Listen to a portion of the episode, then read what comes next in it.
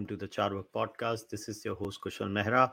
All right, time for another podcast and time to discuss another book. Today, we're going to be talking about the book named Nehru The Debates That Defined India, which was co authored by Tripurdaman and Adeel. Guys, thanks for coming on the podcast. Thank you so much for having us, Kushal. Yeah, so it's a great pleasure. All right, so Tripur, obviously, uh, you know, everybody on the podcast knows about you. So, Adeel, today I'll request you, as this is your first uh, time on the podcast, why don't you tell everybody a bit about yourself? Well, hi everyone. My name is Adeel. I'm originally from Pakistan. Um, so this book is uh, uh, the, the transnational uh, um, collaboration that tries to bring uh, a fresh light on Nehru. Um, I'm an assistant professor in the Netherlands. I teach at Leiden universities mainly topics related to law and politics. Um, and I have a very big interest in anything that has to do with South Asia um, from the 19th century to the present. All right. So, guys, let's start like this because this is, I, I always like to ask this question to everybody when I talk about a book. So, obviously, first of all, this is uh, today i'm going to start with a different question. So obviously this is uh, uh, this book is unique in a sense that uh, one author is an indian and one author is a pakistani. And this book is about uh, a, a, pivotal indian figure whether you are pro nehru or anti nehru that doesn't matter because nehru is one of the most important figures in indian politics and indian political history. So so my first question to both of you and Tripur, you can take it, and then uh, maybe Adeel can also come. So how was the experience of writing this book together, first of all? Um, it was interesting. I think um, it's. It, I had never co-written anything before. I don't think Adeel had co-written anything before either. Uh, but it helped that we we were friends. We had a good working relationship. So both of us did our PhDs together. We've known each other for a long time. It uh, and that uh, it really helped have someone to be able to discuss your ideas, bounce your ideas off, uh, and especially, I mean, normally it's always said that friendships end after co-writing a book together, but you know we're still here and um, we're still friends. So it's been, um, I think, I think a positive experience um, all around, and yeah, I hope Adeel feels the same. It, it, it, was good fun writing it together, and I do think what really helps is that if you if you work on a project, it's much better to have somebody to work with who you don't overlap in all of the opinions that you have because that produces a creative tension. And with that creative tension, you just um, are able to turn around um, a much better work product. And at the end of the day, I mean, in the humanities, there's never been this grand tradition of co-writing. Yeah. So it's a very insular, sort of very isolated um, way and experience through which people produce books, right? I mean, you go away, you lock yourself off, and then you just write, and then you reappear with a magical book in your hand. So if you're in the academy, then you also discuss it at a bunch of conferences. But at the end of the day, it's a very um, it's it's a very um, it's an activity that you do as an individual by yourself. So having somebody else to do that with you, as it is the practice in most of the sciences, right, where they have like big collaborative teams who work on a project. Um, in the humanities, they're still not there. But I do think that after writing this book, I can imagine even writing um, more books in a co-written format, um, simply because you don't have to go through the entire process um, yourself. You have somebody that you can bounce ideas off. Much smoother experience. Yeah, and just, right. just kind of just just cutting in for a second, Kushal. Sorry, was also that I, it helped actually uh, because we were writing through the pandemic, and that really it yeah. uh, it really helped to have someone uh, to engage with at that level because otherwise, you know, we were all locked up. Uh, I was in India at one point, and then in Britain uh, and Adeel, I think, spent most of it in Germany. Mm. Uh, so, you know, this it provided a crucial sort of lifeline for us to have intellectual engagement and also, you know, something to focus uh, our energies on, and uh, that was also a very good thing. All right. So, obviously, the book has four debates: uh, Iqbal, Jinnah, um, Patel, and uh, Syama Prasad Mookerjee. Now, I want to I don't know. I, am not saying you guys uh, structured the book that like this, but I don't know. Uh, is the book like kind of in two halves with, where Nehru with uh, two uh, A type of personalities and Nehru with two B type of personalities? Was there something like that in your mind when you guys were designing the book? It was much easier, Kushal. It's chronological. So the first debates that happened with Iqbal just precede the ones that he had with Jinnah, precede the ones that he had with Patel, and then Mookerjee is really the last one. So essentially, we went chronologically in order to map also the intellectual development and depth that Nehru um, sort of accrues as a thinker. So from his very naive engagements, and I would call them naive engagements that he has with Iqbal, where he says that I don't understand this thing called religion that you guys are obsessing over. Why are you even doing this? Like, can we all just move on and start thinking in economic terms? Can we all move on and frame the problems that we face um, as Indians um, as problems that are primarily stemming from colonialism, that are primarily stemming from capitalism, that are primarily forms of exploitations, regardless if it's the exploitation of caste, where you have Brahmins which are sort of um, exploiting the lower classes, or if it's the Hindu Muslim question, which he refuses to acknowledge as a Hindu Muslim question, but you know insists upon framing as a um, as a question of economics. So I do think Nehru's thought also develops to then very complex um, ways of thinking about foreign policy in a globalized world from the mid 20th century onwards. Yeah, and yeah, so- uh, so again, sorry, I, I, I interrupt you, but no, no worries, no worries. Uh, it's uh, a bit like a, it's an also chronological, but it also ends, you know, at a point where Nehru is just about to step into, uh, you know, ab- or near absolute power. So uh, we look at him in a period where also he had he was forced really to uh, to engage with uh, with other people. He there is no real engagement after that because also he doesn't need to. You know, he's the country's been formed and he is its unchallenged uh, supreme leader. Mm. Um, and so that provided a neat sort of uh, bookending um, to uh, to Nehru's kind of transformation from you know just starting out as a young uh, you know politician, up and coming politician, to uh, becoming India's sort of unchallenged uh, leader. So you know there was a neat bookending on both sides. So I want to pick this uh, now. You know, Adeel mentioned something very important where when Iqbal and Nehru are actually interacting with each other. In fact, not just Iqbal and Nehru, I would say even Jinnah and Nehru, when they interact with each other through these letters, it's as if I don't know. It came across to me. It it was as if that was happening. But let's focus more on Iqbal, as I was people with two completely different worldviews are just looking past each other. Uh, Iqbal clearly comes from a religious worldview. Uh, for for Iqbal, Muhammad Iqbal, uh, you know his religious worldview, his understanding of Islam, and the way he looks at the world through the prism of Islam was very important. And as Adeel said, Nehru was like, "What are you talking about? I mean, what religion? What religion? Who?" Kind of a thing. Now, in a situation like this, now let let's go like this because obviously the the book is titled about Nehru and where Nehru comes from, and and I want to focus on that. Now, my question to you is: Did you? I mean, it comes off to me as a reader. I'm not saying that's what you guys intended because obviously, you know. Uh, uh, as they say, you know, the, the authors may not intend to do certain things, but a reader can read and may, maybe take many things out. But to me at times Jawaharlal Nehru comes off as stubborn and naive at the same time. Am I wrong? I, I, wouldn't say that you're wrong. So I do think that um, these are two characteristics that also lead to a specific form of success in politics, right? I mean, being stubborn at the right moments and refusing to acknowledge in problems that people are pressing upon you. So having a certain type of naivete isn't necessarily a bad thing in politics. Like having these two things in combination may have also facilitated the rise of Nehru as this leading um, figure in, in India.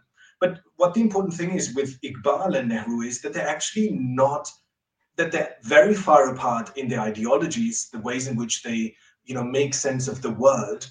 But at the same time, they also share um, the affinity to the English language. They share the affinity to culture.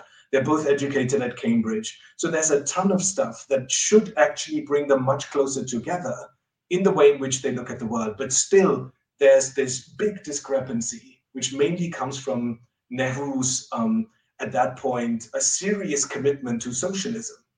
And Nehru's serious commitment to socialism is something that Iqbal simply cannot stomach. So Iqbal would go quite along with Nehru when it comes to uh, redistribution, when it comes to uplifting the poor, when it comes to solving the caste question through economic measures.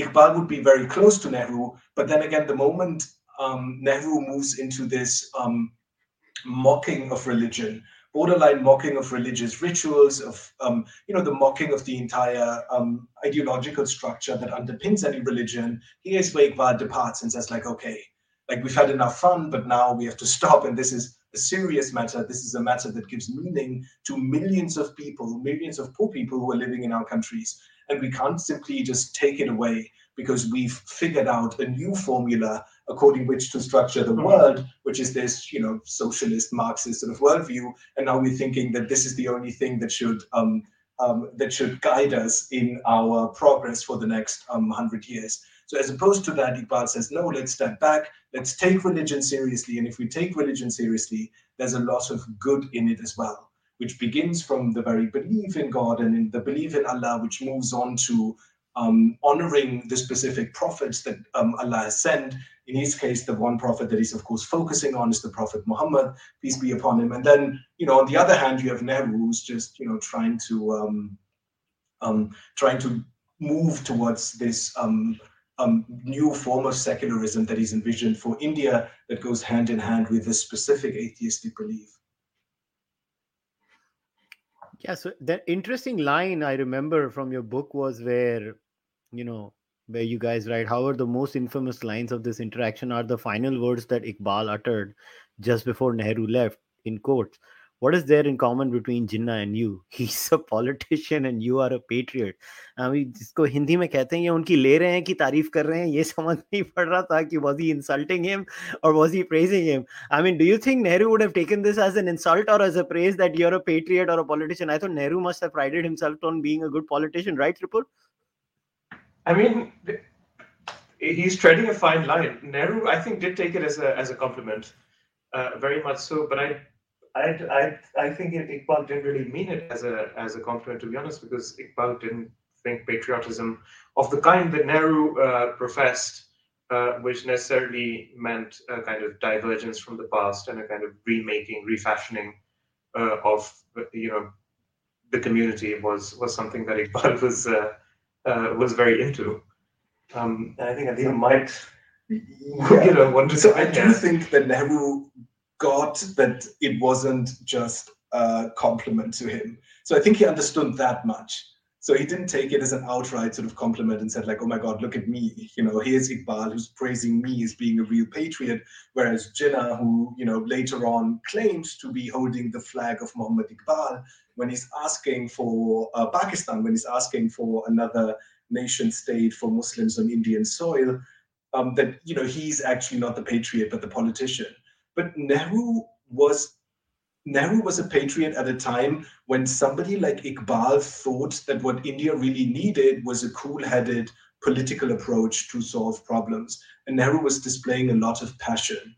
Um, part of the reason, I mean, it's a takeaway observation, but um, that Nehru spent so much time in jail is also partly owed to the fact that you know he stood up against the colonial state and tried to passionately disrupt it in moments that we can now say were maybe theatrical, that maybe had no impact on real policy, but he spent a lot of time in jail. Whereas Jinnah never went to jail, apart from when he was visiting his clients as a, as a good uh, criminal defense attorney, as he sometimes was. Um, that was something that he did. But apart from that, he never went to prison for sedition charges or for anything else. So I do think that um, um, Iqbal meant it both as a both as a compliment and as a critique. So now let's get into the most important difference of opinion between Iqbal and Nehru, which you guys uh, write. You say on more doctrinal points, Nehru promoted an inclusive nationalism and a democratic future with joint electorates. In contrast, Iqbal squarely focused on Muslim rights and their place in India's political and cultural landscape, which led him to endorse separate electorates and reserve and reserve seats for Muslims. Now, here's here's my question then uh, and i'll come first to you adeel and then tripur i want you to chime in too on this one um, uh, as I was reading the book, it, it is quite clear, and I, I, I don't know how else to put it, but somewhere down the line, I think a Nehru comes from, uh, although Nehru quite clearly is a, a, a, serious hater of Hinduism, which is quite obvious. Uh, but uh, in spite of saying that, uh, Nehru did not realize how Hindu he was in his thinking because only a person from a Hindu background would would come up with points like what Nehru was doing. Uh, in, in spite of hating Hinduism so much, Nehru really sucked at hating it because his whole worldview seems to be very Hindu. While mm. Iqbal is very clearly coming from a very monotheistic worldview where there is a monotheistic way. And and somewhere down the line, I, I want to touch upon this. There, there and I don't see this denial uh, um, on the monotheistic side. I always see this denial. Uh, now, look, I, I'm agnostic, so I mean, I don't see divine in anything. But the point is that I do get the Hindu worldview and I do get the monotheistic worldviews because, you know, when you lose your divinity, you tend to read all religions. That's what I do to understand what's up with the, the religious people. Now, it is quite clear that there is this unique thing that I find in polytheists or Hindus or whatever you want to call them. They seem to have a very different worldview. Sare bhagwan ek hai. Everything is one. And the monotheists were like, no, no, no, no. My God is the only God. Your God is not God. You just got it wrong, bro.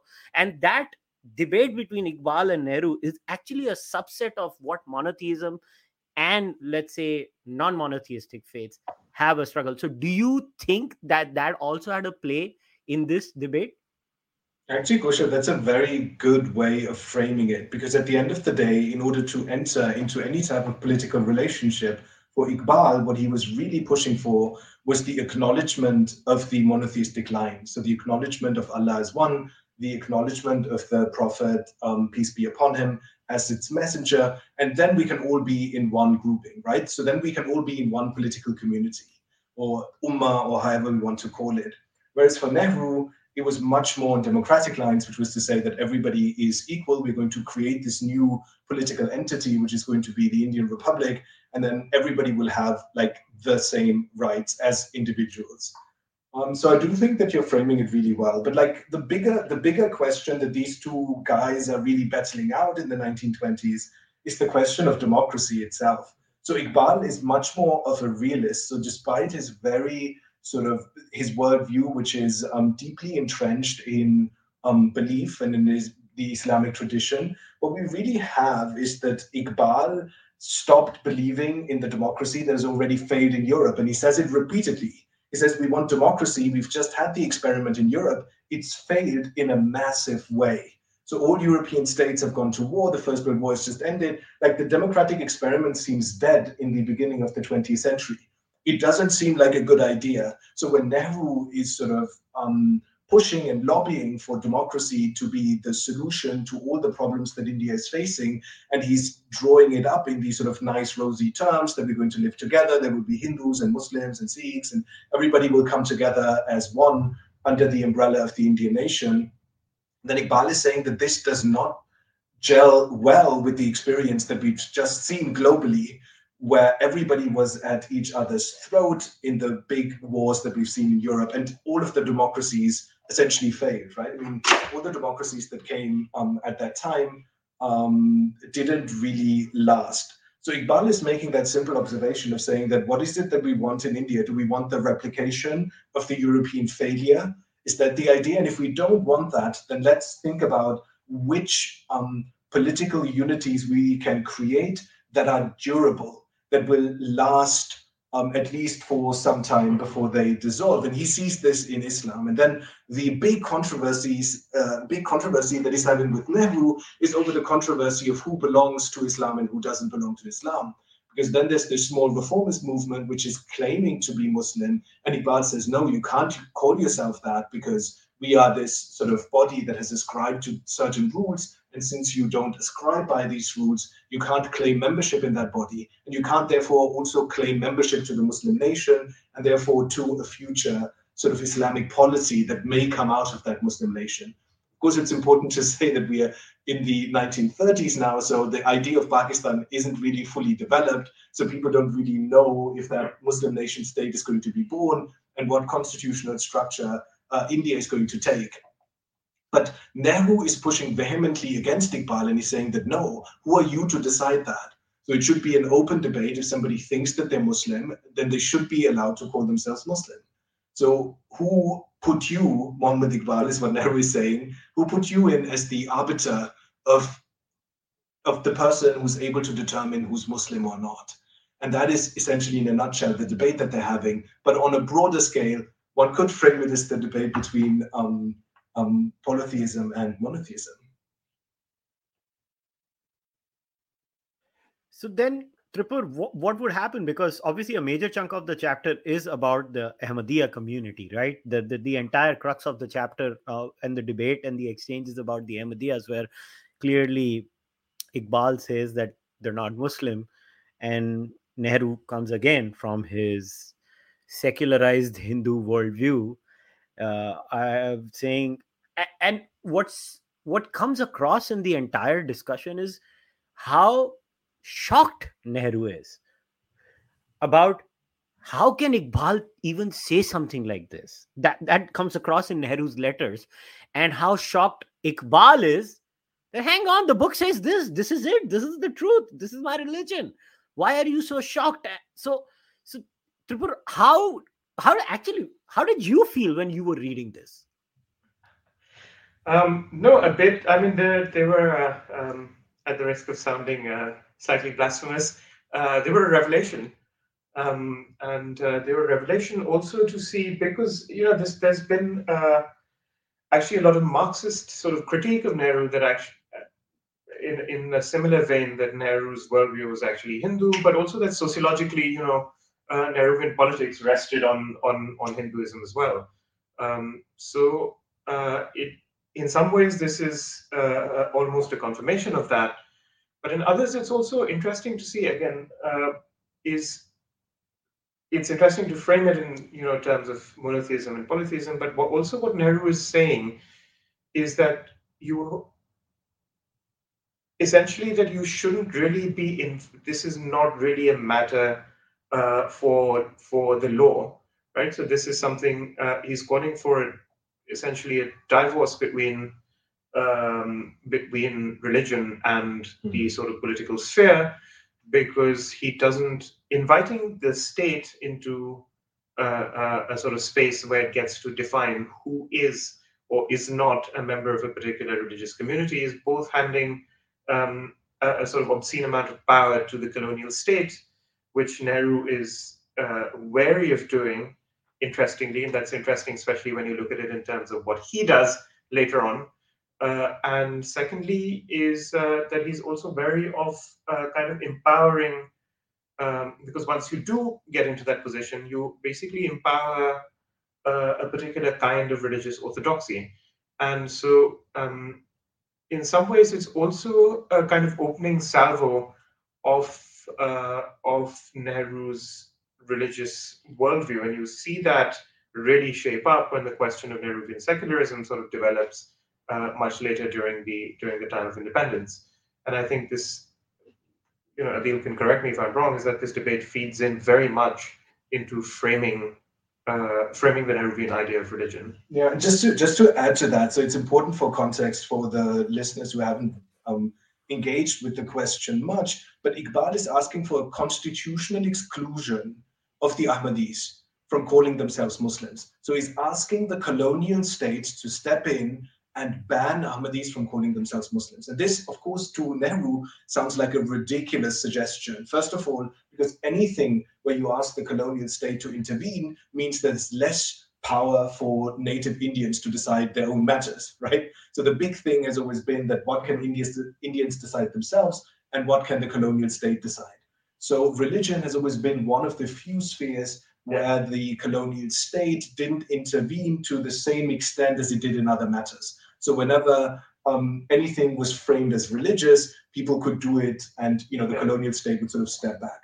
And now Iqbal is asking for the very colonial state to step in and regulate religion, and that seems outrageous to Nehru. And it seems outrageous not so much because he has like an in-depth knowledge of Islamic theology and he feels that he's going to make a very strong theological argument within Islam, Um, but it's very important to him because he looks at the Hindu orthodoxy and he mm-hmm. looks at the Brahmins of Banaras and the Arya Samaj.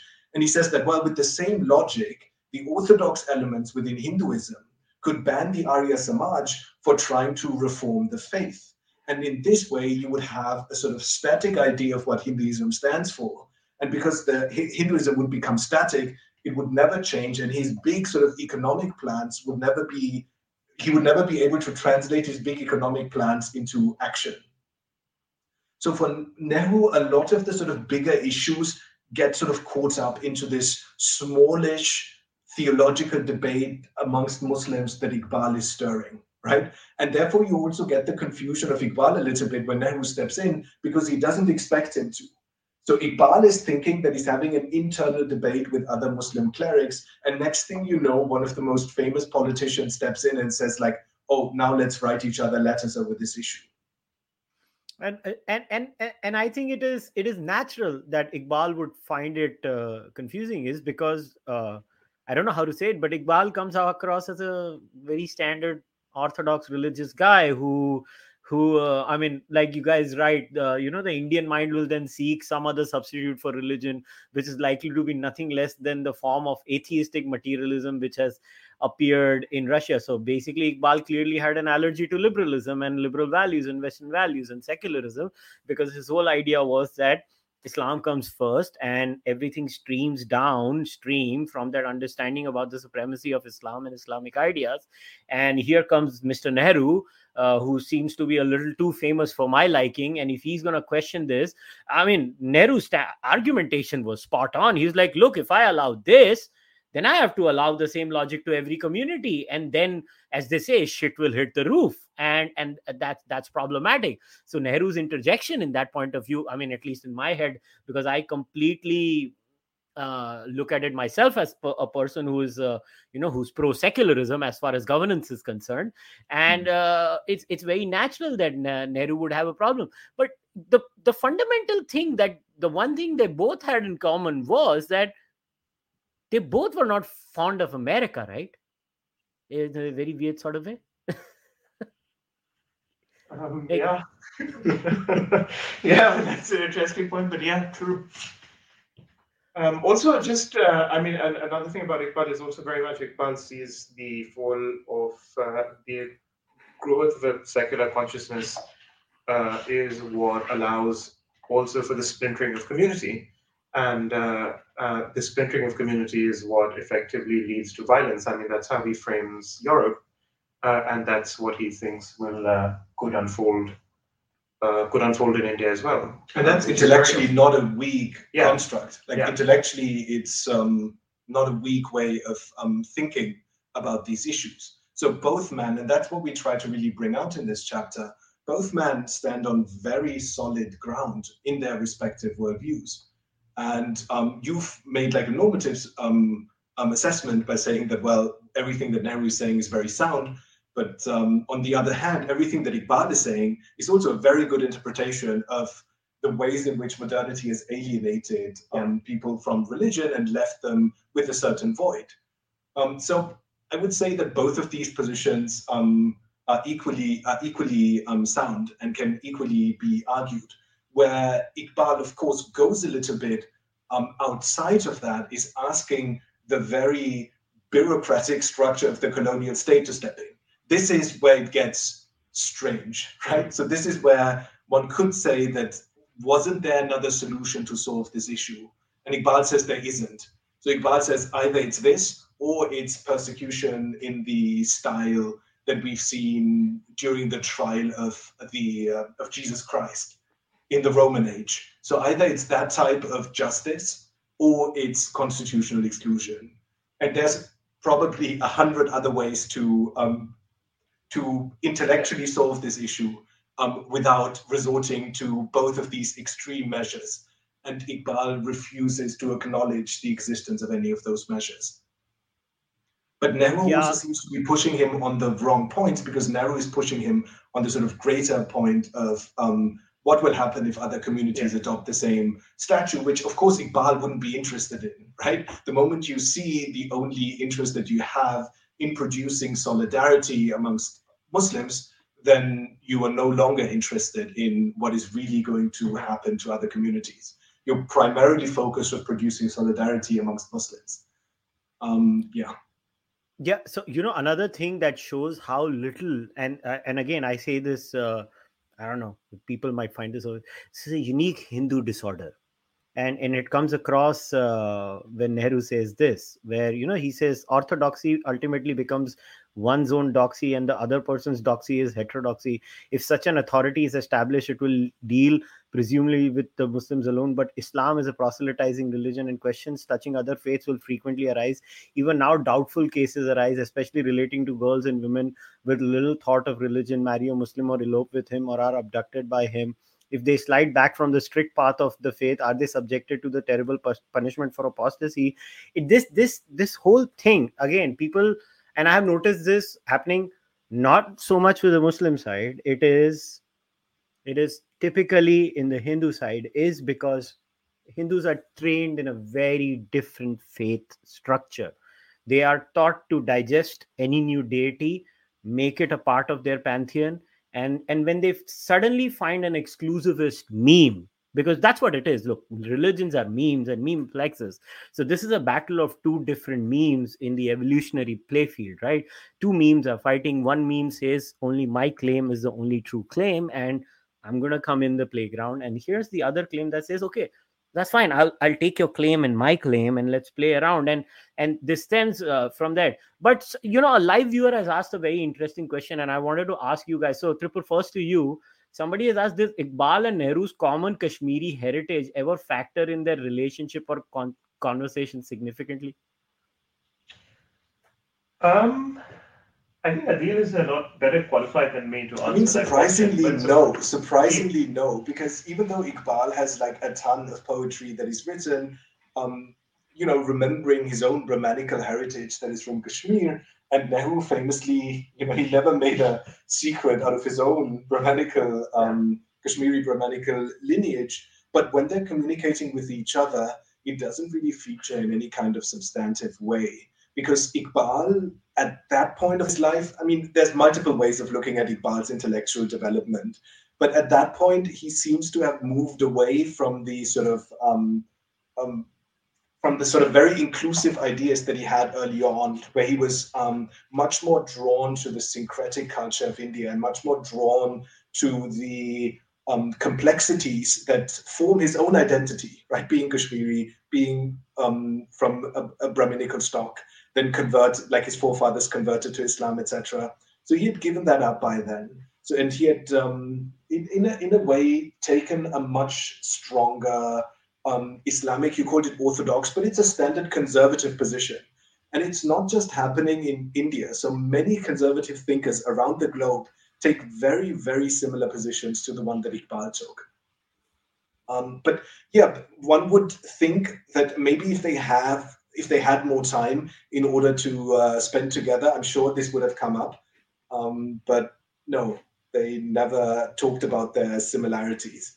Otherwise, they could have also talked about their Cambridge years, but also that never became a topic between the two. One more thing that stood out to me, Tripur, because this is very glaring from the point of view of current Indian political discourse, is the whole thing about civil courts.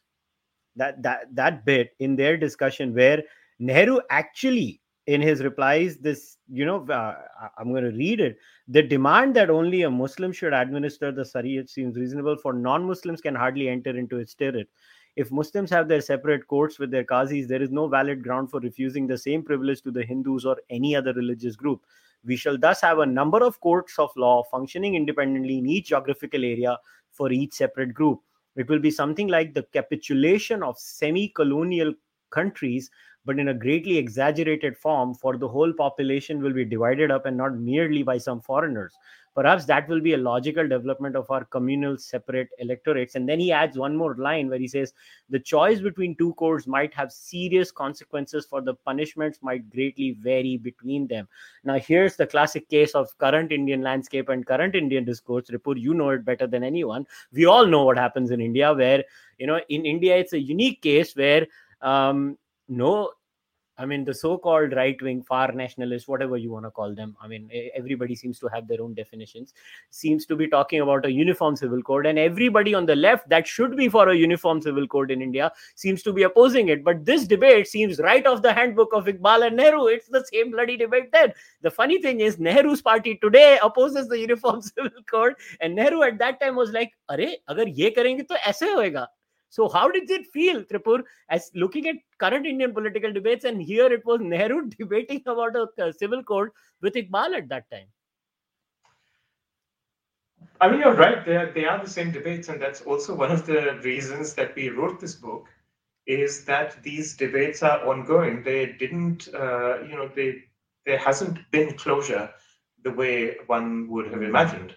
And um, it's interesting to see that uh, you know that these questions keep coming up repeatedly um, in India, and uh, we are still we're still looking at them. We're not, you know, we still there still is no consensus, and um, you're you're right about uh, about how you frame it because um, uh, you'll see this in like multiple dimensions. Uh, is how actually Nehru's own first Nehru's own position changes, uh, but also the way like modern Indian sort of political formations function uh, is that uh, everything seems to have turned 180 degrees. Those who uh, those who were arguing for it and are arguing against it, and those who were arguing against it will you know argue for it. And it's the only uh, the only way to really frame it is either to say, well, you know, actually uh, there was no firm ideological position, and so it was all uh, uh, it's all simply about um, you know what can get you know there are instrumental reasons behind everything, uh, or it is to take it seriously and to think, well, what is it that's driving um, what is it that's driving these uh, these positions, and if you do take it seriously, then you know the answers you get are not the most comforting. And the, the only odd thing about Nehru and his legacy is that Nehru did get some sort of a religious reform bill, but he only applied it on the Hindus with the 1950s and the Hindu Code Bill that came in India.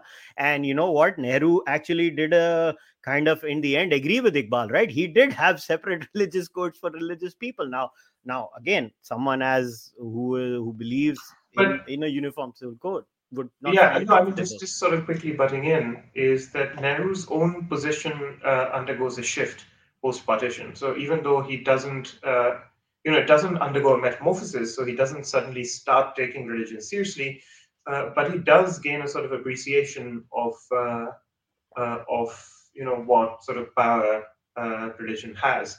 And he recognizes that and this is a crucial point of difference between him and patel is that he recognizes uh, that for his greater project of secularism uh, and that and it's that's closely tied to his greater project internationalist project uh, you know he india has to be uh, a safe home for muslims and that's the onus is upon him uh, to kind of uh, make it so for them. And so that that shift definitely occurs. And you see it when you look at chapter 3 as well because uh, when they're talking about Pakistan and uh, what's happening in East Pakistan and India's relationship, uh, you know, in that context, um, you know, Patel says that it's incumbent on Indian Muslims now to, uh, uh, given the past and given the misgivings that a lot of Indians have, it is incumbent on Indian Muslims to now prove their loyalty uh, to the new nation. and Nehru disagrees with him vehemently. So um, that the role that partition plays uh, and but not just partition, also of internationalist project uh, plays in kind of transforming his position vis-a-vis uh, uh, religious law, uh, but especially religious law when it comes to the Muslims, um, is is important to keep in mind. I mean, just to briefly provide like a context to this, because the issue is, is kind of the following. So the British came in, they brought their own laws, right? So this is early years of colonialism and the latter years of colonialism. In the mid 19th century, they've tried to write all code that was going to be implemented in India in London.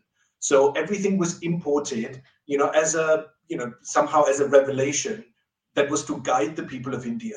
Now, those res- revelations they said were universal. So if you read up stuff from Mill and Bentham and all of these early sort of legal philosophers who try to think a structure for India, they just saw Indians as you know sort of individuals without looking at their identity at any depth. So the first move that we had of Indian intellectuals was to push back and take back some of the rights. Those were the religious rights, right? I mean, the family law, all of these things, they carved out small niches for themselves where they said that the colonial state cannot intervene in this. We are going to regulate this ourselves. Our history matters, and our equally, identity matters. Equally, the colonial state also stepped back post 1857 uh, because they, you know, uh, from its sort of reformist zeal to say, actually, you know, maybe they're right, and we will let. This is where they changed. yeah. So then they said, okay, your history matters. You know, the sort of cultural peculiar uh, um, specificities that you yeah. guys have,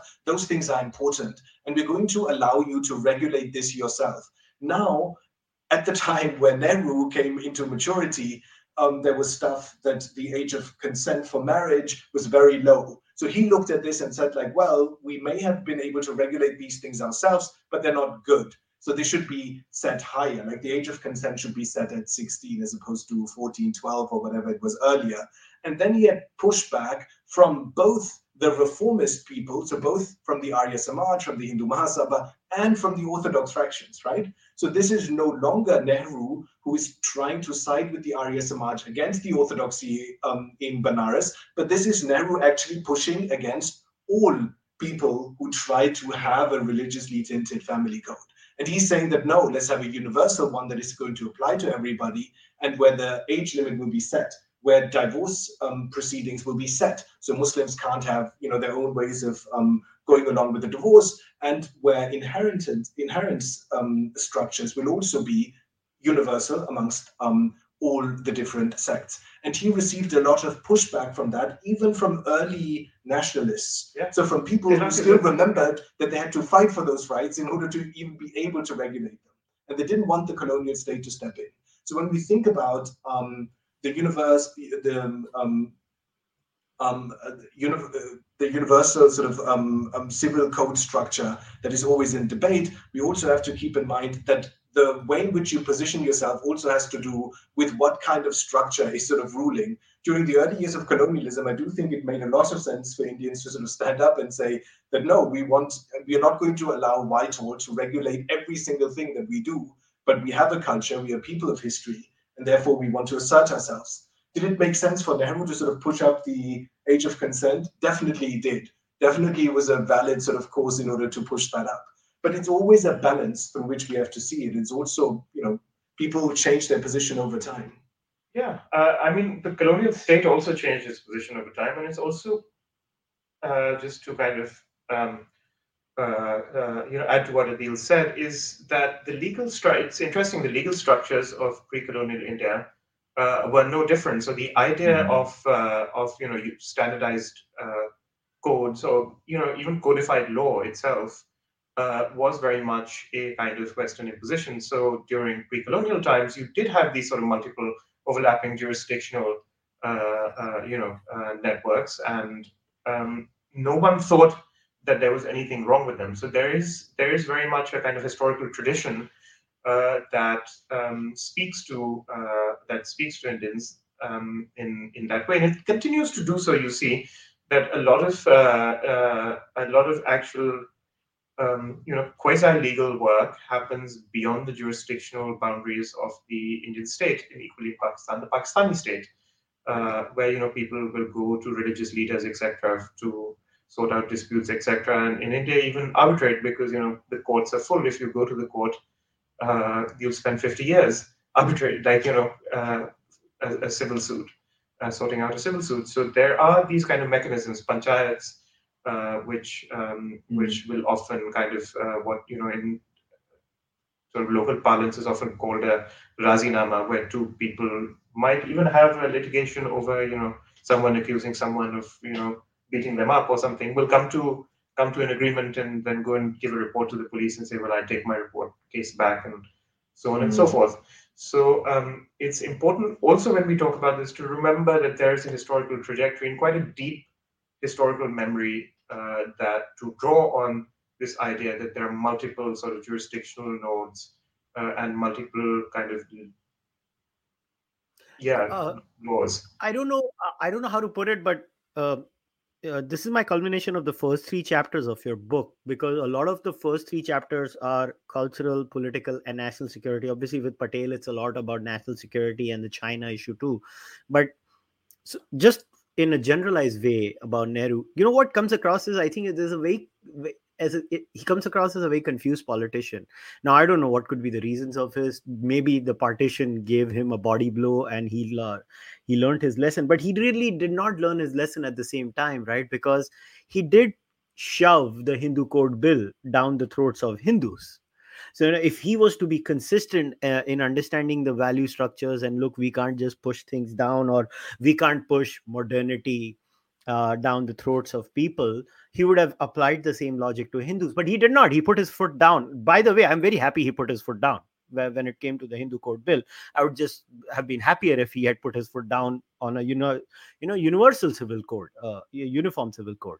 The, the point is that it just comes across as you know it is not so like any other politician. You know, Nehru conveniently changes the goalpost. I don't know. I mean, that's what comes across to me.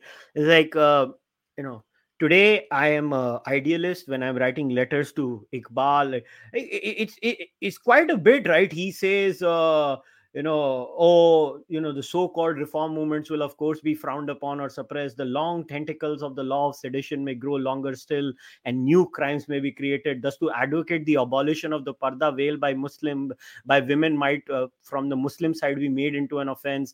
To preach the loosening of caste restrictions or interdining might, from the Sanatanist side, be also made criminal beards maybe become de, de rigueur for muslims caste marks and top knots for hindus. And of course all the orthodox of all shapes and hues would join in the worship and service of property especially the extensive and wealthy properties and endowments. But here's the problem. When the rubber meets the road he caves in for the muslims and he rams through the hindus. Now if I, if the hindus in this country were to read the political history and they will read this book they're naturally going to be pissed off at him there is no other way around it at least in my view. It's like look be consistent man. At least uh, if you have a consistent worldview i get it there isn't you know a religious worldview and religious people believe in their religious ideology. I completely understand where that comes from but as a moral objectivist i just believe sometimes some modern values are just better. That's just the way i am. I believe modernity is better. Then you know many things when religiosity comes from. And i'm i'm not one of those neo atheists who thinks you know religion is a mind virus in the dawkinian mold or something of that sort.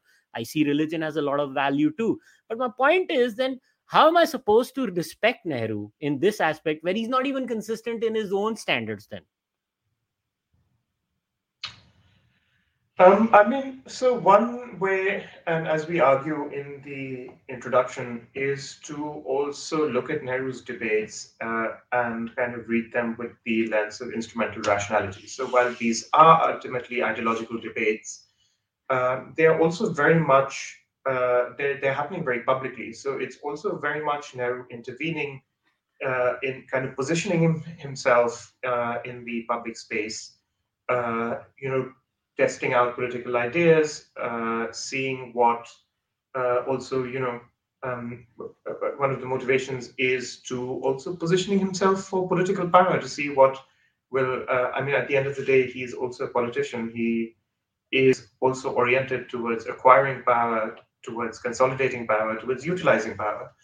And um, so those are also very much considerations, and it's important not to lose sight of those considerations because is not, uh, um, and none of these people are uh, out and out, uh, uh, you know, philosophers for the sake of philosophy. They're not there to, you know, sit in the ivory tower as uh, um, as philosophers are often accused of doing and simply pontificate. They're positioning themselves in in the political field. They're all Nehru, Jinnah, um, maybe Iqbal to a certain extent, or maybe not. But you know, Patel, Mookerjee are all uh, there in, you know, they're participants in the game of power. They are also positioning themselves and trying to acquire, to consult. Like these are considerations for all of them, and I think that's uh, that's those instrumental considerations are uh, uh, are really one of them. Nehru is not about to say, well, you know, for the sake of my philosophical belief, uh, I'm going to do something that's going to, you know, make make me lose my chair as uh, prime minister, or going to deny me uh, the chair of prime minister that I, you know, uh, craved. So that is very much something to bear in mind. I think goes somewhat towards answering your question. And maybe Adeel might, you know, perhaps want to I mean, you, your question seemed to be directed in, um, I mean, against Nehru to the extent that you say he was soft or softer on Muslims than he was to his own um, community. In the sense no, I think he was inconsistent. Is my point of view. He could have been soft on everyone, and I don't mind the inconsistency there. I mean, I just think the inconsistency yeah. baffles me. I mean, I do think what happened really with Nehru is that after partition, he did get shaken, right? Because he's misread the situation royally and it led to the breakup of the country, mass violence, killings. Um, and I think what happened afterwards is that the Muslim population in India um, went from being a very powerful minority, a minority that had a um, quite a bit of heft, to a minority that was now just that, just a minority. So with I think gone. with its leadership gone, with with a lot yeah. of things. I mean, more than the leadership, also a lot of the self-respect that came from being um, Indian, of having their temples, uh, their mosques, etc., um, on this land, but also of losing a political voice. Yeah. Like what happened to the Muslim political voice immediately after partition? So I do think that Nehru tried to incorporate them in a specific manner, which led to him being um, more lenient towards the Muslim population than maybe he was to say orthodox elements that he so that he wanted to smash within the sort of Hindu population at large. But that's a very understandable sort of positioning. I don't find that um, in any way um, in in any way inconsistent to the extent that I would say that that's a character flaw. But rather, I would I would say that it's it's very much consistent if you look at it from the perspective of what happened um, and the ways in which Nehru could react. Um, Nehru, again, just again bouncing off Adeel, I mean, Nehru never took the position that someone like Ambedkar did, uh, which was to say, well, actually, that these people can't live together. So once we have partition, we should there should be a clean separation of uh, you know transfer population. So Nehru didn't have that uh, position, and after partition, he also very much kind of feels uh, he's committed to the idea of the sort of great secular Indian state. Uh, and you can't have great secular Indian state uh, if you say, well, you know, the Muslims either have to uh, be, um, as Adeel said, you know, they're leading, they're sort of the Muslim political voice is subdued. Their leaders all go to Pakistan. There's there is uh, there's there's no one left, and Nehru recognizes that, uh, and he also recognizes that for creating this sort of uh, there's also a question mark that hangs over the Muslims that remain, right? So with with someone like Patel articulates very firmly when he says it's now incumbent upon them to prove their loyalty to uh, to the new nation state, given their past association with the demand for Pakistan, because in 1946 the Muslim League had swept the Muslim seats, so all of uh, all of the Muslims had voted uh, for it, uh, and they'd voted for Pakistan. So after Pakistan is formed, and Patel is not alone. I mean, that's, I guess, he represents in a way majority opinion in India uh, to say that it's now incumbent on the Muslims that remain to prove, to actively, proactively, like prove that uh, uh, they're loyal to the new um, nation state. Um, but for Nehru, who believes uh, in the sort of project of Nehruvian secularism, um, it's a very Nehruvian project. It's you know, it, it highly unlikely it would have taken the shape it did, uh, but for Nehru being at the helm of affairs. And there's also an internationalist dimension to it, was because Nehru also prizes his image as a great democratic statesman leading, uh, uh, you know, newly independent secular India. And none of those things are really possible if either you kick the Muslims out uh, or you create a situation where they feel persecuted, um, rightly or wrongly. Uh, and Nehru recognizes these. So there are like several aspects, he, he very much recognizes this. Um, so he uh, he thinks that he doesn't think that there's any dichotomy between uh, the national interest and the kind of end goal of Nehruvian secularism. So I think you know maybe Mm. maybe that answers it somewhat. Yeah, so so somebody again who's watching this live has asked this question: Who is more arrogant and intransigent um, uh, in their worldviews? Nehru, Iqbal, Patel.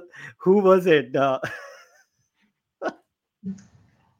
Um, I mean, Adeel, do you want to say? I mean, from my side, I would always say Jinnah was probably the uh, most intransigent of. Uh, I mean, in terms Of of arrogance. I've always had this, um, you know, the conventional understanding of Jinnah is this cold-blooded constitutional lawyer who, you know, sees everything in transactional terms, tries to get the best deal for Indian Muslims, and you know, plays this um, high-stake poker game um, with the Congress Party. Eventually, you know, leaves and creates his own nation state.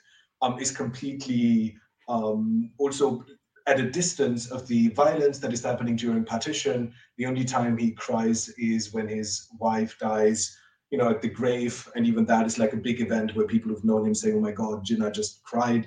So th- that entire portrayal I've never been convinced with because even given the, the communication that he has with Nehru that we focus on in the book shows a very human Jinnah. It shows a Jinnah who really has a, t- a lot of passion, who goes into these debates with an open mind, who's not a stiffler when it comes to the law and says that, oh, everything has to happen according to, um, you know, specific legal points. In fact, it's Nehru in his debate with Jinnah who keeps coming up with like this list of 14, 15, 16 points that he has made. And he says, okay, let's discuss everything one by one. Let's go through this like point by point. And Jinnah saying that, listen, this is not really what's at stake here. It's essentially a much bigger debate that is about, you know, two nations and the ability of them to be living together. And Nehru keeps coming back to Acha, but what do you want? Like, is this what you want? Is this point what you want? And Jinnah being really the person who moves away from any type of sort of um, large scale textual engagement as Nehru wants it to be. So I do think there's a lot of injustice that has been done by many books that have been written on Jinnah that have portrayed him as this um, hyper rational, hyper detached, hyper anglicized um, constitutional lawyer. Um, and of course, if we have that image of Jinnah, then yes, he wins any um, debate regarding on who the most um, arrogant uh, person um, in uh, the leadership of Indian politics was in the in the in the early and mid 20th century.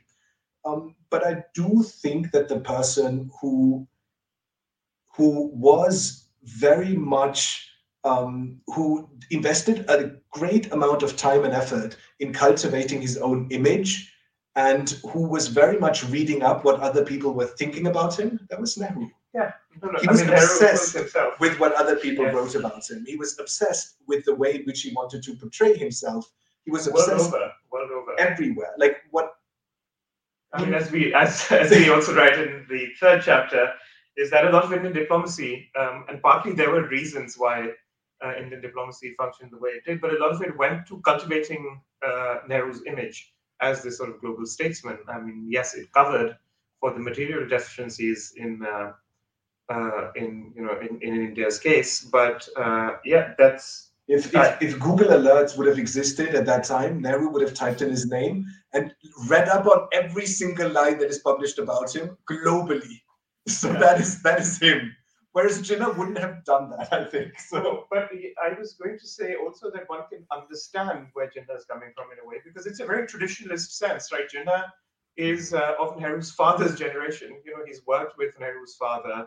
He uh, he you know was widely seen as uh, you know the successor to the previous generation of congressmen, to Gokhale and Naoroji, and you Yeah. know, uh, or you know, and so and if Gandhi hadn't stepped Yes, in, he would have taken over the Congress Party in the 1920s, what many people Yes. believe. And it's probably what and he happened. was, uh, you know, to then see what this, uh, what in Jinnah's eyes was a kind of young, brash upstart who had no credibility, nothing to show uh, for himself, right? No professional or political achievement to show for himself. Uh, basically, writing to you and saying, "Now, explain your position to me, and let's discuss whether we can meet. Uh, you know what what meeting grounds are, etc." Uh, and then also keep writing and saying, "You know, but I don't understand what you're saying. Please explain yourself clearly." on paragraph three. Did you read point six well? What do you think of point six? You know, so you can understand, uh, you know, where in a, in a way that's the way like, um, you know, if I had an elderly uncle who was also an academic, And uh, you know, I wrote this these sort of letters to him. I would expect him to react the way Jinnah did. Um, so while I do feel Jinnah has a sense of arrogance, etc., um, there's an understanding that I have that you know I can also understand where he's coming from vis-a-vis Nehru. Uh, but Nehru's own sort of vanity, and we allude to it in chapter three, is um, is is also very strong, very very strong. Yeah, nobody loves Nehru like Nehru. Nehru loves Nehru. That that's what comes across. But also, that's that's a line. That's a line. If you see chapter three, and that is, uh, um, and I quote Richard Nixon, who was vice president uh, at that point in time, who meets Nehru and says, "Mr. Nehru doesn't like the US, the Mr. Nehru doesn't like the USSR, Mr. Nehru doesn't like the UK, Mr. Nehru only likes Mr. Nehru. Like, this is this is Richard Nixon um, talking. So no, no, no, and I can completely relate to it by reading the book. But just to briefly add to this, like Nehru's um, dislike of the Soviet Union really came from the idea that all of the US, of the Soviet Union. No, but both the USSR and the um, United no. States. So he had a dislike for both of these um, countries because what he wanted to prove was that there was a third way, and he was, you know, the progenitor of this third way. No, but he yeah. also didn't like anyone else claiming that they were the progenitor of the third way. So um, mm-hmm. one of the things that happens, and this is funny, is, uh, and again I allude to chapter three, um, is that Nehru gets very upset when um, Liaquat Ali Khan is invited to the US and given a state visit and is accorded the same uh, sort of reception at the White House uh, because he sees it as a uh, as essentially as um, an inordinate amount of prestige being accorded to Liaquat Ali Khan, which only he is deserving of. Um, and so there's you know there's constantly that sort of that that subtext is also very much there. Yeah yeah but you know what surprises me about nehru's reaction is that it's quite clear from the distinguishing uh, you know the, the uh, debates that he had with these these two jinnah and iqbal that he knew that pakistan was coming. It's quite clear that he knew. It, it was not as if he did not have an idea that pakistan was coming. But one thing that i don't know if it came across to you guys nehru's debates with iqbal were fundamental ideological philosophical Nehru's debates with Jinnah, I don't have any other word other than a Hindi Urdu line which is called Balki Khalu Kharna. Mm-hmm. It was literally that's what explains their exchanges. Like Nehru will be like, You have said this over here, and Jinnah would be like, Padhna nahi jante ho, beta. that's literally what Jinnah's reply to him is like, Pad bhi liya karo kabhi. And then he would also. So it's basically two people talking past each other. In fact, it is very annoying to someone to read, right? It's like, Are baat to karo ek dusre se. Kya kar rahe ho? And, and they seem to be either they are purposely being facetious. I don't know because uh, it's going on record and nobody wants to yield. But, but now I want to come to another thing. Like, uh, what do you guys make what what was nehru in the classical sense was he a patriot or a nationalist and and did you think he had a very clear national vision um, just to just to come back to the Jinnah Nehru point that you just raised. So what I found um, very intriguing is that um, Nehru's approach to Jinnah was the same approach that he had to Gandhi. So if you read the communication that he has with Gandhi, then it's very much in the same way where he's saying that, oh, you've said this. What did you mean by that? What did you mean by X? What did you mean by Y? I'm just a naive student of yours. Gandhi reacted very differently to Nehru. So Gandhi would then say, yes, I'm the wise old man. Let me now explain to you what I mean. So I do think that for for Nehru, even though he had um, grown up and he was a man in his uh, 40s and 50s, what had never happened is that he still saw himself as this sort of um, very juvenile figure who can just appear somewhere and just ask the elderly for advice and they would just sit down and give him like long pages of advice of how he should react and then he would make the decision however he pleased so i do feel that that very approach that he has to Jinnah isn't really because he wants to be facetious or anything, but it's literally because that's how he knows how to approach um, Gandhi. He approaches him in the same way. Gandhi just reacts very differently because Gandhi loves that type of attention. So Gandhi would just say that, oh, thank you so much for asking, young man. Now let me write another 40 pages on what I mean by that, right? So in, and Jinnah is a lawyer who's paid by the hour his entire life. He doesn't have time for any of that, right? So he says, like, my hourly rate is very, very high. And I don't have time to now sit down and explain to you things that are very basic that you could learn by just picking up the newspaper and reading what is going on in our country. So why am I in a position to explain everything to you? Like, who put me in that position? Why should I do it? And I think that type of dynamic really really is what leads Nehru to continuously write in that type of very um, strange, like it's a very strange way of communicating, I feel. Um, yeah. And to your second question, if Nehru was a nationalist or a patriot, he was um, he was um, both, of course, right? Uh, do you really think he had a national vision, Tripur?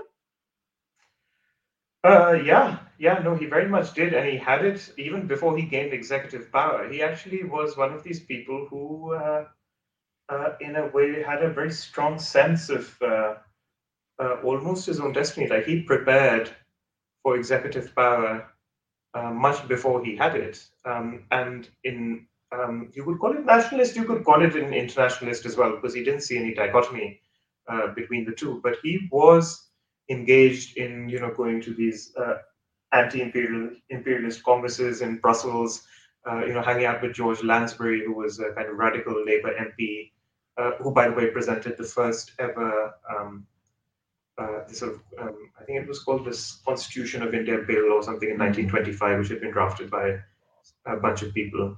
Uh, and he presented in, in the British Parliament. Um, so Nehru was very much uh, saw himself as representing India, and he developed this kind of vision uh, of what India would represent on the global stage. But that also necessarily involved thinking about what India would be in and of itself. So he had very much a kind of conception that uh, went further um, and um, deeper than anything that uh, his compatriots had thought of. Um, so if you examine him in comparison with his compatriots, uh, what you see is that there's actually not much thinking going on there at all. There's no real conviction behind what India. Everyone wants India to be independent, right? They want the British to leave, uh, but everyone wants the British to leave. The princes also want the British to leave, uh, um, but that didn't, or at least uh, hasn't yet made them into Indian nationalists. Although some would make would go far as to make uh, make that claim. So, but unlike everyone else who has no real conviction as to what India will be after the British are gone, Nehru very much does have uh, uh, does have an idea, and it, you could say it's a bit unidimensional. He's obsessed with socialism, so you know it will be socialist and it will be internationalist because he's into international socialism, um, and you know and all of these things. But it there is still something there which is more than what can be said for all of the other um, uh, leaders of the Communist Party. Yeah, I think you cannot accuse Nehru of not having a grand narrative. That is one thing he clearly had. It is quite obvious. Anybody who does any reading of Nehru would know that he always had a grand narrative. He and and that stems i mean it's impossible to be as narcissistic as nehru and not have a grand narrative. That would be kind of silly in my view. But i mean you need to have some sort of a grand plan if you're going to be so much about yourself and everything about your image. You have to have it. And kudos to nehru. I mean i may disagree with his plan but you know full marks to nehru that he had that. But now i want to spend uh, the, the the latter half and uh, because uh, i'm aware of the time too. Let's talk about nehru and patel. Look Syama Prasad Mookerjee and uh, and Nehru obviously too, and we'll mix in both of them. Now, uh, the interesting thing is where Sardar Patel starts saying that, look, if you want me to leave, I'll leave.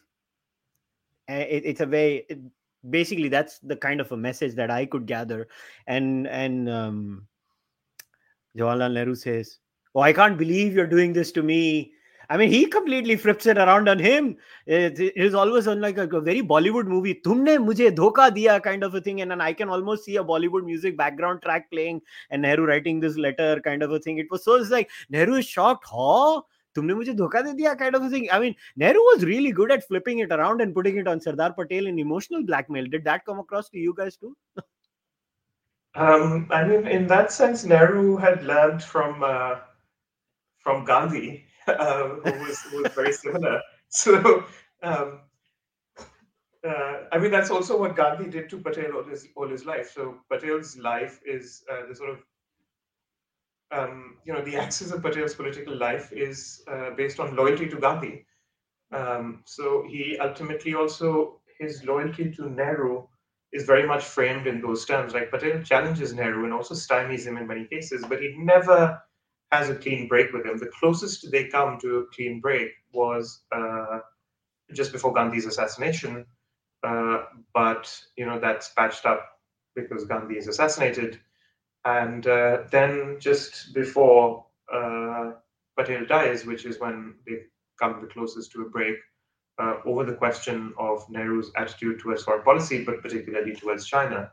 But um, you're right. The the Nehru does flip it constantly uh, into you know how how can you do this to me? And you know we'd spoken about this in 1948 and so on and so forth.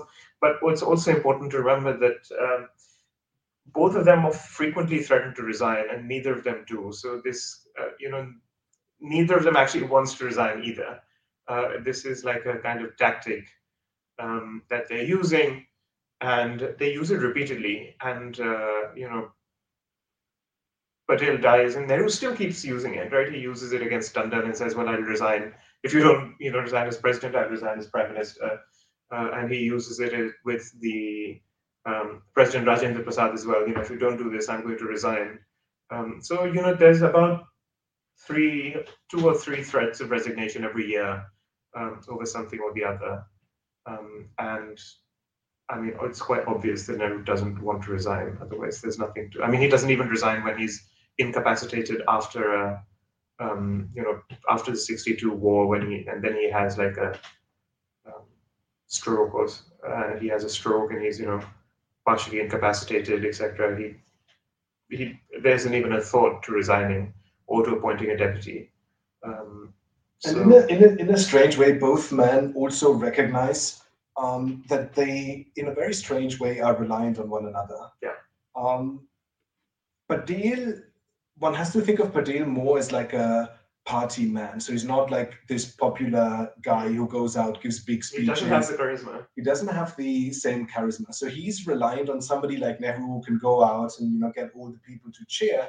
But at the same time, Nehru is also not somebody who can build like big bridges within the Congress party, which is something that Patel can do because he commands authority both within the moderate wing, the conservative moderate wing of the Congress party, and he demands um, um, respect from the radical wing because he's also spent his time in jail. So Patel is this very interesting figure that bridges a lot of um, fractions within the Congress party. So from the Mahasabha to you know the communists, he can converse with all of them. Um, whereas Nehru doesn't have it in him to actually create these sort of grand um, alliances. I mean, partly because I mean, partly the reason that the Congress Party, after his demise, you know, splintered in so many directions is because he wasn't able to create like a singular narrative to actually hold this um, big juggernaut together in any way. And with Patel, I think particularly like it was Gandhi to a large extent that led him to um, have this loyalty to this um, again very young politician that you know um, Gandhi had handpicked to um, more or less lead the party but it's also that um, he sees something in Nehru that he does that he thinks will be that that he thinks will be beneficial in order to lead India in a way that he can't. Yeah, uh, it's very interesting. You guys mentioned in the book in a line. I remember that Patel for Patel the line was very clear. He would not interfere in foreign policy until and unless the national security of India was at stake. If I remember correctly, you guys do mention that in the book and that seems to be the essence of patel uh, that you know he would not interfere until uh, and he had a inkling of a line. But obviously uh, look politicians are going to play politics. It's not like sardar patel would not play politics but at the end of the day that that's just the way it is. But now let's get into something that i'm very passionate about which is free speech in india. Uh, i mean um, i'm sorry i'll refrain my uh, rephrase myself the lack of free speech in India. Um, we, India does not have free speech. If anybody was wondering, uh, please read uh, what happens in this book. Uh, now, obviously, Tripur, you have written uh, a far more detailed book, and we've had a discussion about that book. But still, there are a few things that you know kind of stand out to me in this entire exchange. Um, obviously, this is a parliamentary exchange that uh, you guys have recorded and presented in this book uh, between you know Nehru and Syama Prasad Mookerjee. I have to say, Tripur, the some of the lines that he you know kind of uh, says uh, in his speech, uh, you know, Jawaharlal Nehru in I mean, he sounds exactly like people who are anti free speech today. He's like, oh, what will happen if this is said? Oh, what will happen if that is said? Yes, the press should be free, but dot, dot, dot, full stop, punctuation mark, comma, this, that. There are so many conditions in the whole thing. I mean, if you could pick up Tripur, and it doesn't matter, you're a BJP politician, you're a Congress politician, you're a Samajwadi politician, you're a TMC politician in India, everybody has the same line everybody and it's almost as if they have picked up jawaharlal nehru's parliament speech on the first amendment they said ये अच्छा है जब भी करना होगा इसको पढ़ लेंगे जस्टिफाई करने के लिए फ्री स्पीच को कैसे मारना है इंडिया में so what do you guys make of that You want to go first? um, I mean, so that again, as as we argue, Nehru was is at one point, of course, at one level he's just um, presenting his views, but at another level, by virtue of who he is, Nehru is also shaping uh, the kind of powers uh, of the of the of, of his office uh, and setting a kind of normative template as to what um, is kosher or not. And in that sense, this is a very far-reaching debate because it um, establishes a certain kind of precedent um, which is never undone right? So we're talking about 70, uh, 70 odd years now, um, over 70 years, and and and it has never been undone. And the uh, template is deployed repeatedly because you know if you think of some of the things he says, which is like you know, oh, if people read this, you know, what will be the effect of reading this type of material on the soldiers, uh, and what will be the um, uh, effect on you know the youth, and um, and quite typically also uh, you know, it's impossible now to distinguish between news that is real and news that is fake. Um, so uh, it, you know, again, it's it's an ongoing debate, and it's also framed in in the same terms. But what you notice, like you mentioned, the at the outset, is that things seem to have flipped 180 degrees, um, if uh, if if if anything. And it was funny because recently, when they uh, when the new bill to regulate uh, cryptocurrency was introduced in Parliament, um, the Prime Minister um, Modi uh, framed it in terms of saying, "Oh, but you know, you know, what will happen to our youth? Our youth, you know, their morality needs to be protected, and you know, so on and so forth." And this idea that actually individuals do not have uh, a, a, kind of independent capacity to uh, judge for themselves as to what can no cannot be in their own interest um, is constitutes like a hugely unifying um, force in in India and always has done. You, you know, I remember a famous conversation. I'm not going to tell you the name of the politician. It's a member of parliament in India. I had this famous chat with them once. You know, they said, "No, log nadan hote hain," kind of thing. You know, people are stupid and naive. I was like, "Yeah, people might be stupid and naive, but politicians forget they're also people." So obviously the politician did not like when I said that, and and and I had that uh, unique pleasure of having a politician looking at me in a very weird way for 30 seconds. I, and this is a typical case of politicians. Uh, I don't know what happens is, you know, there is this weird sort of thing that happens to you when you become a politician. You know, everybody else does not have the answer, but I, the leader, the chosen one, when I suddenly enter the parliament, I am the repository of all knowledge and I need to protect everything. I mean, what uh, again, it, it, it, has to be mentioned, report that the word reasonable words, reasonable restrictions were also added on the insistence of others, not Jawaharlal Nehru. I mean, shocker of shocks. And, and, and uh, the, this needs to be told to ev- to the Nehruvians the most that you know whom seem to say they love free speech they need to go भाई कम से कम party तो change कर लो क्योंकि तुम्हारा बंदा तो reasonable restrictions में भी नहीं मानता था his whole idea was just you know clamp it all down I don't like what's happening but then how does Shama Prasad Mukherjee come across in all of this because where did he get these ideas? I mean i clearly remember where uh, somebody interjects him in the parliament and says that oh but what about this? What if you know things get out of hand? And Syama Prasad Mookerjee in a very nonchalant way says but I don't think they're getting out of hand. It's it's almost as if uh, it's counterintuitive to him and he says it's just an excuse for the state to ram down everyone. And and the Nehruvian state was very consistent. It was going after you know papers in punjab. It was going after communist papers. It was obviously going after the rss like a house on fire. Um, uh, but do you think so where do you think nehru's ideas of free speech came from? Were they uh, in any way inspired by any western nation england? It can't be america because the american first amendment and the, and what nehru believes are completely chalk and cheese. But where do you think he gets this idea from I mean, Nehru gets this idea very clearly from old school liberal debates that you know he studied in England. This is where he gets the idea from. But now we have to see Nehru not just as a Western trained barrister who sort of returns to India, but as somebody who stands in a line of many other anti colonial leaders that brought their countries into freedom and then very quickly clamped down on the constitution and almost gave themselves not almost gave themselves dictatorial, dictatorial, dictatorial powers.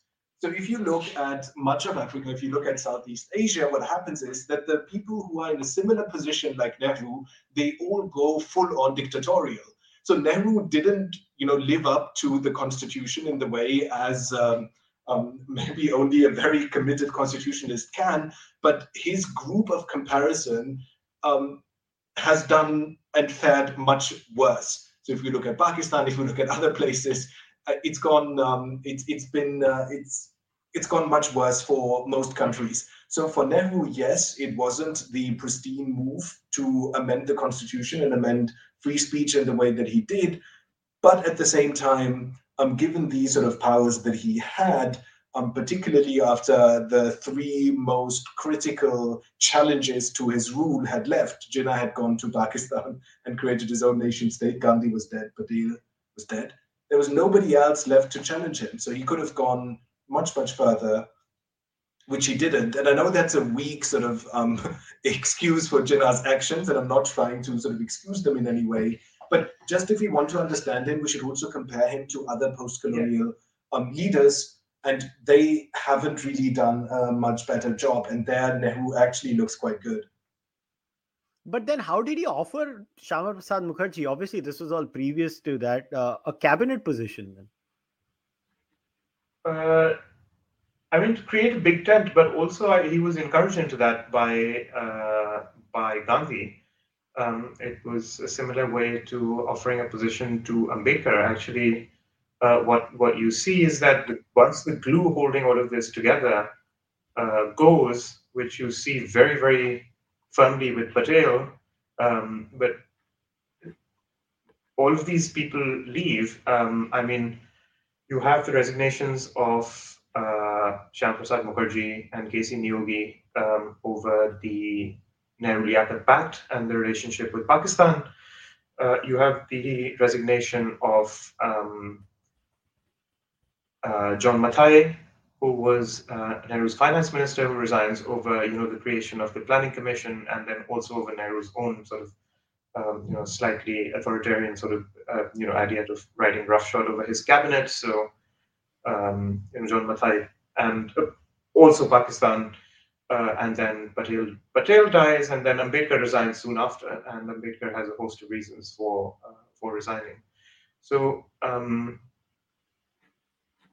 there were Nehru did offer um, places in his cabinet to all of these people, um, but it's also important to remember that this was a kind of very short-lived mm. uh, sort of experiment. It fell apart very, very quickly, um, and not just after Patel's death, actually, you have a mass exodus, more or less, uh, of the Congress right. So the kind of conservative element in the Congress uh, leaves entirely. Some of it goes initially to the Swatantra Party, and later on, a lot of it kind of coalesces um, around the Bharatiya Janasangh and then later the BJP.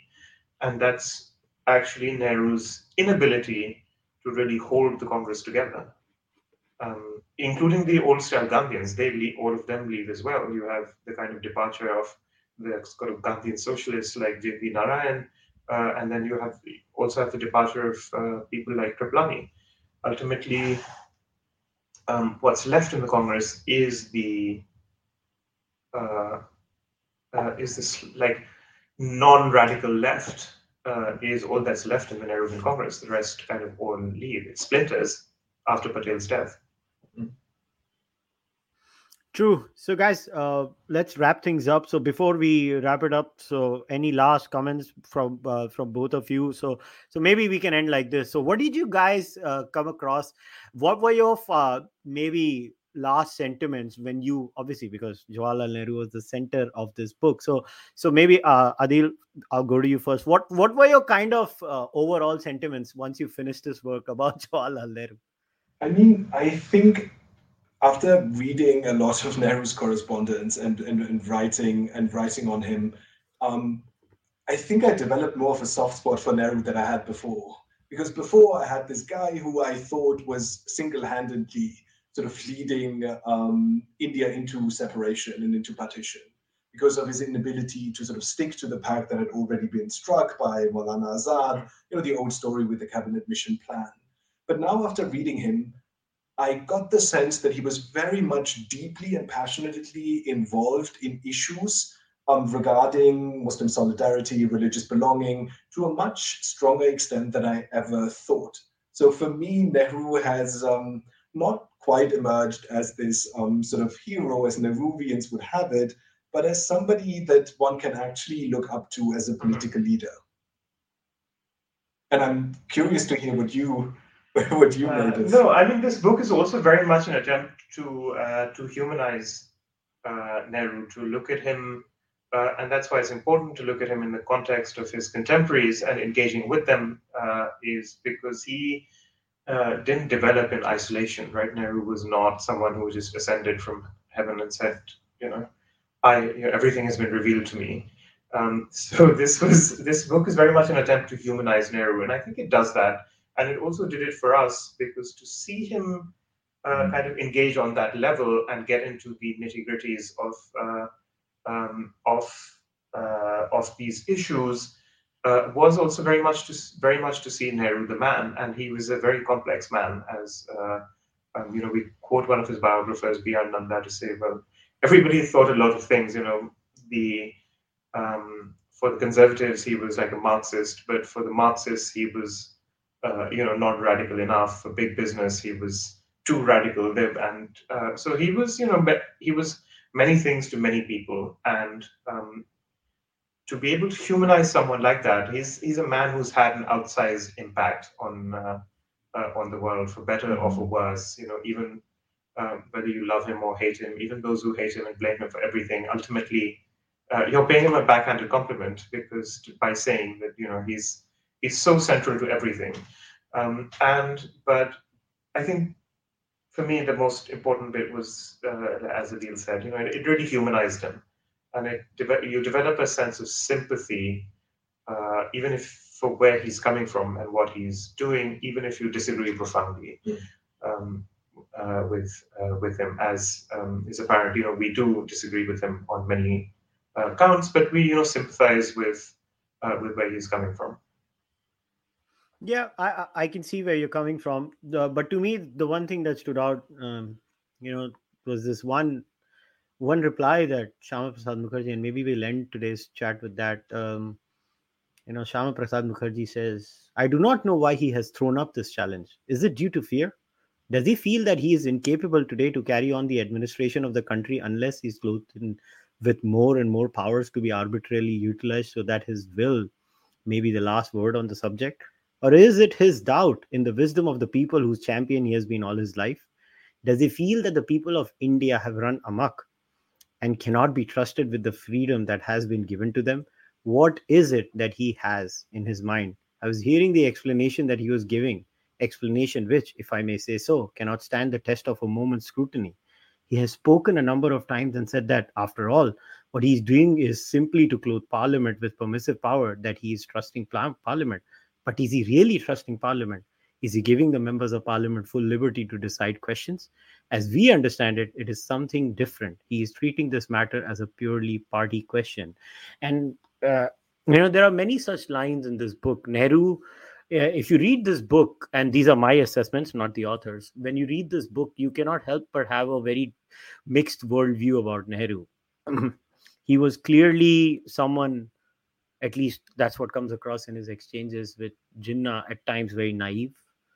But also, it's quite clear he was a modernist. He believed in modernity. Now, you can say his his understanding of modernity may not be your understanding of modernity, and and that's fine but he clearly believed in taking India forward and moving forward and having a, a worldview that is devoid. He clearly hated Hinduism far more than he hated anything else. That is also quite clear. Uh, and you know, it, it it is what it is. Now he was the first prime minister of India. He had a disproportionately larger impact on Indian polity.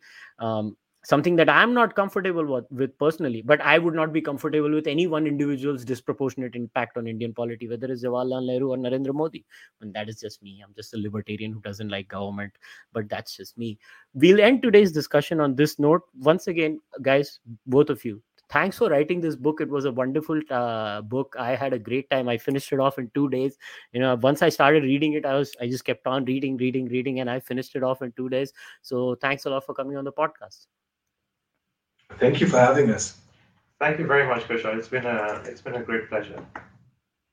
All right, guys, we'll wrap today's discussion up. So please go and buy this book. If you are watching this on YouTube or you're going to be listening to the audio only version, go into the description of the podcast and you will see a link to buy this book. Please go and buy it, especially if you're an Indian or a Pakistani. You should understand what debates went on when we were going through this entire process and if you like the podcast, you know the drill. Please, you know, become a member on YouTube or go on Patreon, or you can buy the merch or send your donations directly through UPI. I'll see you next week with another discussion. Until then, namaste. Take care. Goodbye.